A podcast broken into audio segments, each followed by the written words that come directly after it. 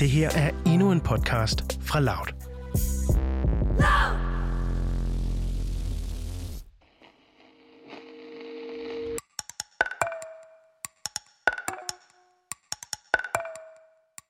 Tre kvinder bevæger sig op ad kirkegulvet i en stor katedral i det centrale Polen. De er klædt i lange røde kapper, der dækker hele deres krop. På hovedet bærer de hvide kyser, der skjuler deres hår og skærmer deres ansigter. Men deres blikke er stålfaste. Du vil nok kunne genkende de her dragter fra The Handmaid's Tale, Margaret Atwoods dystopiske fremtidsroman, som er blevet til en seriøst skræmmende HBO-serie.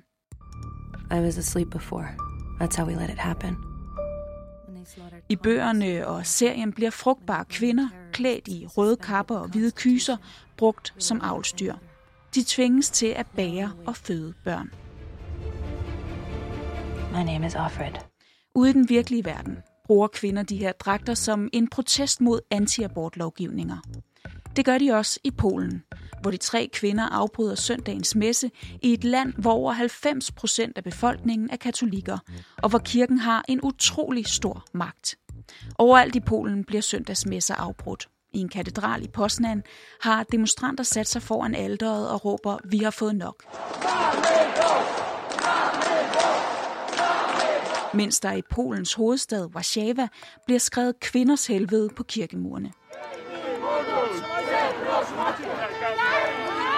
I en uge nu er store dele af befolkningen i Polen gået på gaderne i mere end 100 polske byer i protest mod en afgørelse ved landets forfatningsdomstol. En afgørelse, som baner vejen for et nærmest totalt forbud mod abort.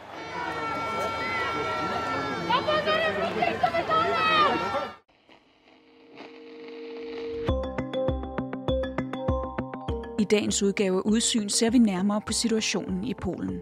For hvorfor pokker har Polen, et EU-land, så stram en abortlovgivning? Og hvorfor stramme den yderligere? Du skal møde Sofia, en ung polsk kvinde, som er vred og bekymret over udviklingen i hendes hjemland. Og så ser vi nærmere på den globale tendens. For det er altså ikke kun i Polen, at kræfter forsøger at fjerne kvinders ret til abort.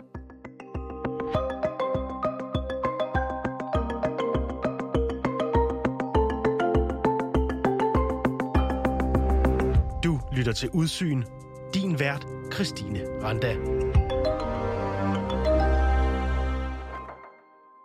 A lot of emotions uh, flew through me when I learned the news, um, but I uh, I think anger was the most powerful one, and I'm still angry.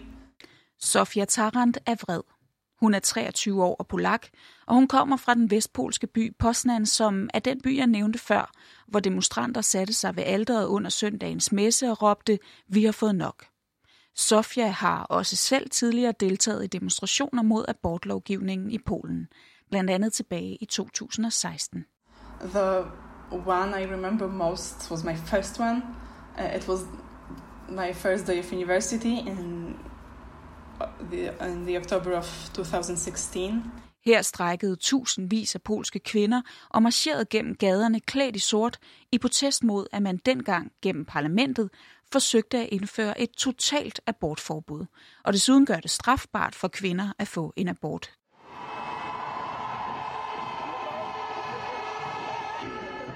I dag er Sofia Erasmus-studerende i Barcelona. Hun studerer til civilingeniør med fokus på computerteknologi og softwareudvikling. Og hun er frustreret over ikke at kunne deltage i de demonstrationer, der lige nu skyller ind over hendes hjemland. I uh, I see my friends uh, in the streets at, uh, uh, posting on social media about it, um, and I wish I were able to join them, um, because well, uh, it's it's hard it's it's hard for me to to stay home. Men Sofia bruger sin stemme blandt andet på Twitter, hvor journalist Maria Øjen faldt over et af hendes tweets. Sofia er en af de mange unge mennesker, der er på Twitter, og, øh, og hun tweetede, at hun var furious, altså hun var rasende, øh, lige da nyheden om den her forfatningsafgørelse øh, kom ud. Og det virker på hende, som om, at den følelse stadig sidder i hendes krop, og det er den følelse, som mange unge kvinder har. Maria Øjen er journalist med base i Litauens hovedstad Vilnius. Litauen ligger sådan lige nordøst for Polen. Og herfra dækker Maria resten af Baltikum mod nord, og Hvide Rusland og Polen mod syd. Generelt synes jeg bare, at, øh, at Østeuropa får for lidt dækning i de danske medier, og jeg synes, at, øh, at der sker så meget herovre lige i øjeblikket, at øh, det er nødvendigt, at nogen fortæller om det. Så det gør Maria. Og i dag taler jeg med hende om situationen i Polen, hvor landets forfatningsdomstol, som jo altså ikke er helt uafhængig, skal det lige siges, EU kalder den faktisk decideret illegitim. Altså i strid med loven eller det retslige grundlag, og derfor ikke gyldig. Nå. Men den her forfatningsdomstol har afgjort, at polske kvinder, der er gravide med et foster, som har alvorlige misdannelser, ikke længere må få en abort. Det var ellers en af de få tilfælde, hvor abort overhovedet var en mulighed for kvinder i Polen. Et land, som i forvejen har en af Europas mest restriktive abortlovgivninger. Øh, Nogle kalder det et de facto forbud af abort i Polen, fordi at øh, de aborter, der er foretaget inden for de seneste år i Polen, øh, er på grund af de her misdannelser. Øh, og de, den, de 2% eller 4%, der ikke er det, er øh, voldtægt og incest, og hvis morens øh, liv er i fare. Så det vil sige, at, at det er de eneste grunde nu til, øh, at man må foretage en abort i Polen. Så er abort nærmest helt ulovligt i Polen nu? Ja, der, det, det kan man øh, meget vel sige. Altså i hvert fald 98 procent af de aborter, der, der bliver foretaget, de, de øh, bliver forbudt nu. Sofia, som altså før har været på gaderne i Polen og kæmpet mod forsøg på lignende stramninger af abortlovgivningen, siger sådan her om abort. It's a human right. Uh, uh, it's uh, the freedom for women and other people who uh, who have a uterus to do what they want with their body, with their bodies, and um, how can I how can I phrase that? It's it's, it's so obvious to me that that uh, it, it's hard for me to imagine how other people can uh, think that they have the right to to decide for us. Og det er altså ikke første gang, at hendes ret til at bestemme over egen krop er blevet angrebet i hendes hjemland. The uh, uh, abortion laws have been an issue in Poland for years, and all of my adult life, uh, I've been uh, witnessing them trying to uh, make them even more conservative than they used to be. Maria, hvad er det med abortlovgivningen i Polen? Altså, hvorfor har man så stram en abortlovgivning i Polen? Jamen, øh, der skal man jo sådan set øh, mange år tilbage, fordi det øh, handler om, at, øh, at Polen, som andre lande, også øh, Italien for eksempel, øh, har øh, baggrund i den katolske kirke. Øh, og den katolske kirke i Polen har øh, stadig meget at skulle have sagt, også i politik. Øh, og derfor øh, har de haft påvirkning på, øh, hvordan nogle partier øh, laver deres politik. Okay, så det her handler altså blandt andet om den katolske kirke i Polen og dens betydning og magt. Over 90 procent af øh, den polske befolkning er øh, medlem af den katolske kirke, og, øh, og mange øh, bliver stadig opdraget i den, i den katolske tro øh, på mere fundamental vis. Sofia er ateist, men som de fleste andre unge polakker, kommer hun fra en katolsk familie, og hun er døbt og gik i kirke med sine forældre som barn. Og hun har set og mærket kirkens indflydelse gennem hele sit liv. The Catholic Church as an institution has been influencing it for years, uh, introducing uh, uh, education, uh, like really religious Catholic education to schools, um, pushing Christian values, traditions, um, being a very important, very, very influential voice. Og Sofia beskriver kirkens politiske rolle i Polen sådan her. So the church has been uh, has been influencing the um, politics for decades, uh, like ever since the 90s, uh, since the fall of of the People's Republic of Poland. Uh, they uh, worked with lawmakers And uh, when it comes to abortion in, in 1993, uh, the compromise was introduced, the one that bans abortion uh, except for the three cases, um, three exceptions. Det Sofia refererer til her er, at Polen faktisk havde fri abort i knap 40 år. Men i 93, efter at Polen var blevet et parlamentarisk demokrati, ja, så indførte man altså en abortlovgivning, som gjorde abort forbudt, undtaget i tre tilfælde. Hvis morens liv eller helbred er i fare, hvis graviditeten er et resultat af voldtægt eller incest, eller hvis fosteret er alvorligt misdannet. Og det er altså den her sidstnævnte undtagelse, som forfatningsdomstolen nu siger er ulovlig. Hvor, øh, hvor stor er kirkens magt i Polen?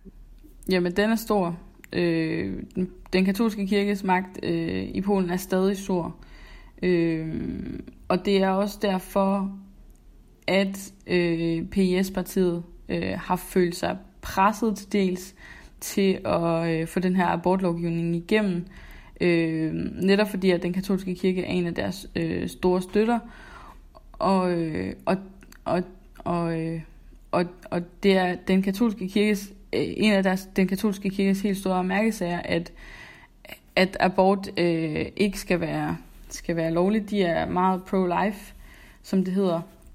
Og, øh, og derfor har det været muligt for dem at presse på øh, på regeringen til at, til at øh, forbyde abort.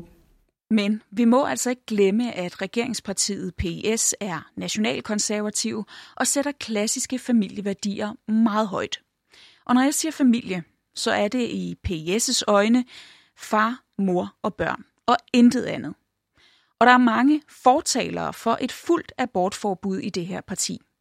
Men det har altså indtil nu været lidt svært for dem at få en stramning af abortlovgivningen igennem. Øh, regeringspartiet har tidligere forsøgt at, øh, at få den her afgørelse igennem, både i, i 16 og 18, og de har forsøgt at få dem igennem politisk.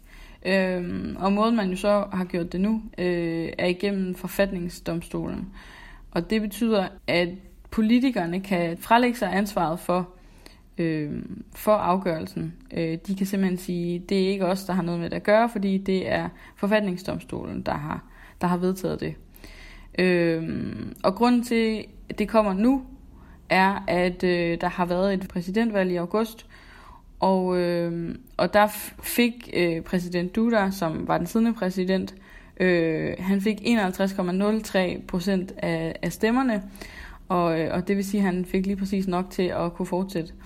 Øh, og med det vil jeg sige, at, øh, at bestemmelsen, afgørelsen er kommet nu, lige øh, en måneds tid, øh, halvanden, to, efter øh, den her afgørelse.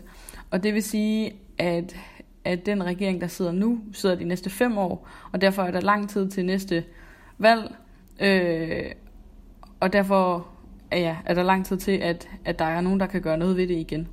Men er det, er det en upopulær sag? Altså er... Øh Øh, sørger øh, du der for at få det her øh, igennem nu, fordi han godt ved, at det var noget, der ville kunne koste ham et valg, eller hvad? Det kan du sige. Øh, netop fordi, at, øh, at partiet prøvede både i 16 og 18 at få den her øh, lovgivning igennem politisk. Øh, det førte til massive protester allerede inden, at man overhovedet kom til at stemme om det. Øh, og derfor valgte de at trække forslaget igen. Øh, man spekulerer jo så netop i nu, at de har, øh, man har gjort det gennem forfatningsdomstolen, som kan man sige også er politisk styret. Det siger man selvfølgelig ikke, men det er øh, altså regeringen, der har indsat de dommer, der sidder nu. Øh, og derfor øh, kan, kan de tage afstand for, øh, siger man, at det er en politisk beslutning. Øhm, og det kunne tyde på, at, at de godt er klar over, at det er en upopulær øh, beslutning. Ja, fordi hvad mener polakkerne om det her? Der har faktisk lige været en, en undersøgelse onsdag, øh, der viser, at øh, over 80 procent af polakkerne synes, at, øh, at man behøver ikke at ændre i lovgivning. Øh, og, øh, og det er jo interessant i forhold til, at man så alligevel vælger at, øh, at forbyde abort på den her måde. Øh, og det viser sig jo tydeligt, hvad polakkerne mener, kan man sige, øh, ved de demonstrationer, der bare er blevet mere og mere intense siden øh, i sidste uge torsdag, hvor, at, hvor at man vedtog den her afgørelse. Og vi vender tilbage til den her folkelige modstand lige om lidt. Men først skal vi lige løfte blikket lidt fra Polen. Det er altså en bekymrende udvikling, vi ser globalt set. Helle Jacobsen er det, der hedder programleder for køn, kvinder og LGBTI-rettigheder inden ved den danske afdeling af Amnesty International, som er en global menneskerettighedsorganisation. Og hun fortæller, at samme dag som den polske forfatningsdomstol kom med den her afgørelse om abort, ja, så skrev Polen sammen med 32 andre lande under på en erklæring. Jamen, øh, det vi ved er, at, øh, at de her lande ligesom øh, aktivt har lovet øh, at arbejde imod øh, abort. Øh, og det der jo er rigtig, øh, altså imod adgangen til abort. Og øh, det der er rigtig alvorligt, kan man sige, det er, at, øh, at USA har skrevet under. At its very core, the Declaration protects women's health, defends the unborn, and reiterates the vital importance of the family as the foundation of society. The declara- Declaration restates that there is no international right to an abortion. It goes even further, affirming that every country has its own sovereign right to determine its own laws with respect to abortion. We say clearly, quote, there is no international obligation on the part of states to finance or facilitate abortion. Det var Mike Pompeo, USA's øh, udenrigsminister, som vi hørte her. Og det er ret vildt, at et land som USA trækker i den her retning. Man kan sige, når et land som, som USA begynder at trække i, i den her retning, øh, så er det rigtig, rigtig alvorligt, fordi de tidligere har været en spiller, der har øh, promoveret øh, kvinders rettigheder og, og adgangen til abort. Så når de selv begynder at, øh, at gå baglæns, øh, både jo internt i USA, øh, men også øh, udad til, så, øh, så mister man jo øh, en kæmpe støtte øh, på det her område. Og det er klart, når de selv bliver kritiseret indad til på kvinders rettigheder, så er de jo heller ikke nogen troværdighed til at kritisere andre lande. Øh, Helle, ser vi, at øh, modstand mod fri abort generelt vokser rundt omkring i verden? Det er svært at udtale sig om det på globalt niveau, fordi det vi ser samtidig med de her tendenser, hvor vi ser regeringer, som forsøger at begrænse kvinders rettigheder, på samme tid ser vi jo også voksende folkelige bevægelser, som siger fra. Øh, vi har set øh, The Women's March i USA. Øh, de sidste par dage har vi set massive folkelige protester i Polen. Uh, så på samme tid ser vi altså de her folkelige bevægelser, som, uh, som både vokser op nationalt, men hvor man også ser en stor grad af øh, global solidaritet. Men hvor kommer den her modstand mod fri abort egentlig fra? Øhm, det er svært at give et, et entydigt svar på, og man kan sige, at øh, det vil så være min egen analyse, fordi det er ikke noget, som øh, Amnesty har lavet noget øh, research på øh, som sådan.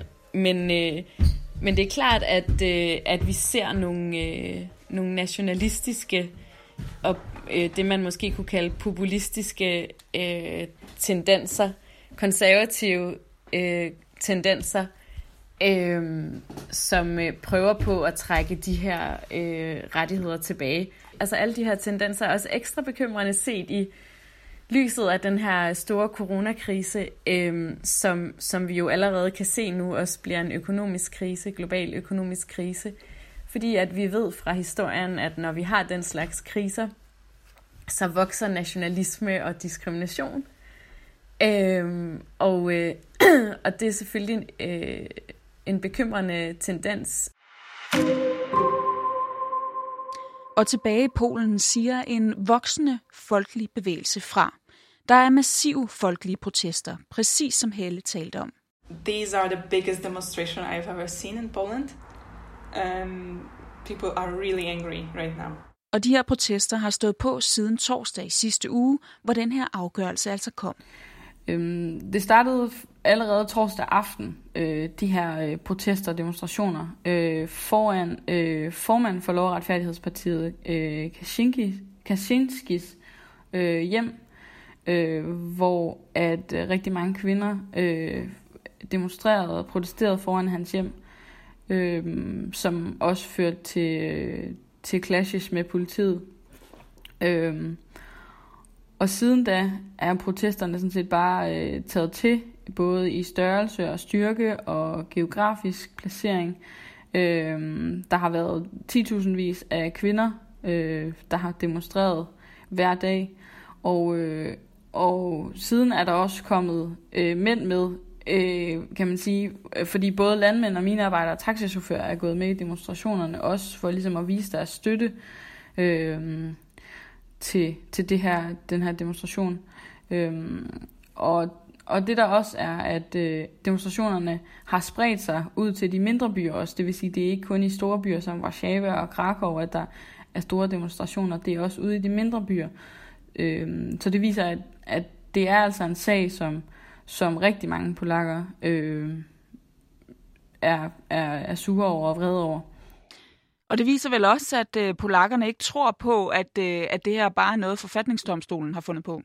Ja, det, det viser, ja, ja, det gør det 100 procent. Øh, netop også, at det, at de startede med at demonstrere foran øh, Kaczynskis hjem, viser, at de er godt klar over, at det er Lov- og Retfærdighedspartiet, regeringspartiet, der står bag, og ikke øh, forfatningsdomstolen. Og som journalist Maria Øjen sagde tidligere, ja, så er de her abortstramninger altså ikke en særlig populær sag i Polen. Og det er måske også netop derfor, at forfatningsdomstolens afgørelse først kommer netop nu. Uh, I'm furious that uh, the current uh, uh, rulers are, are using the pandemic to uh, satis satisfy the uh, demands of the church and, uh, fund and their fundalist uh, voters. Who have been uh, pushing uh, the ban on abortion, the ban on abortion for years. Maria, er der noget i det her? Altså, bruger den polske regering coronapandemien? Ja, øh, altså der er ligesom mange andre steder i Europa og i verden, er der jo forsamlingsforbud øh, lige nu, fordi at øh, coronapandemien tager til. Og, øh, og det betyder, at, at man som sådan ikke har måttet protestere øh, i Polen.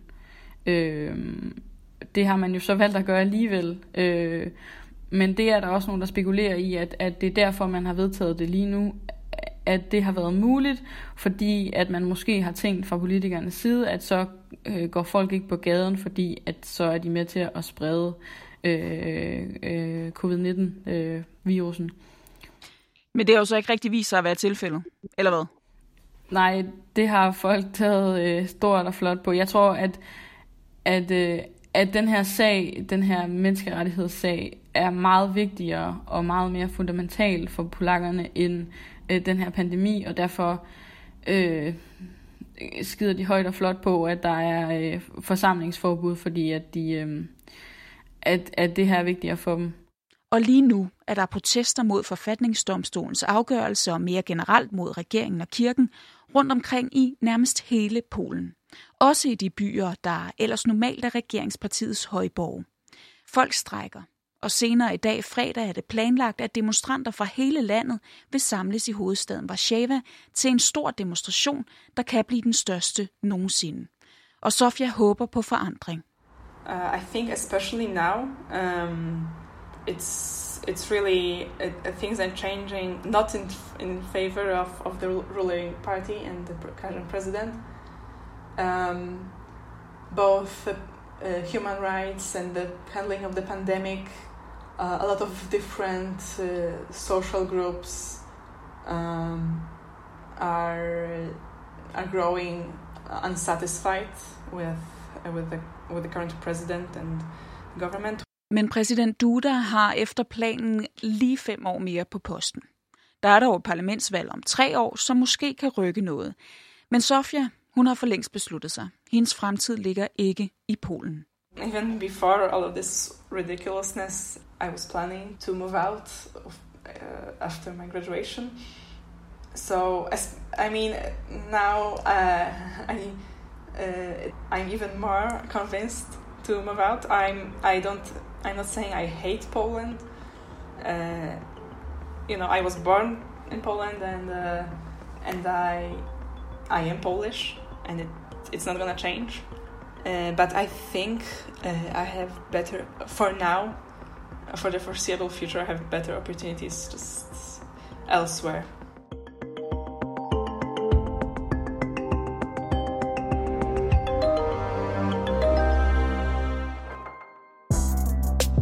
Det her var en aktuel podcast fra Loud.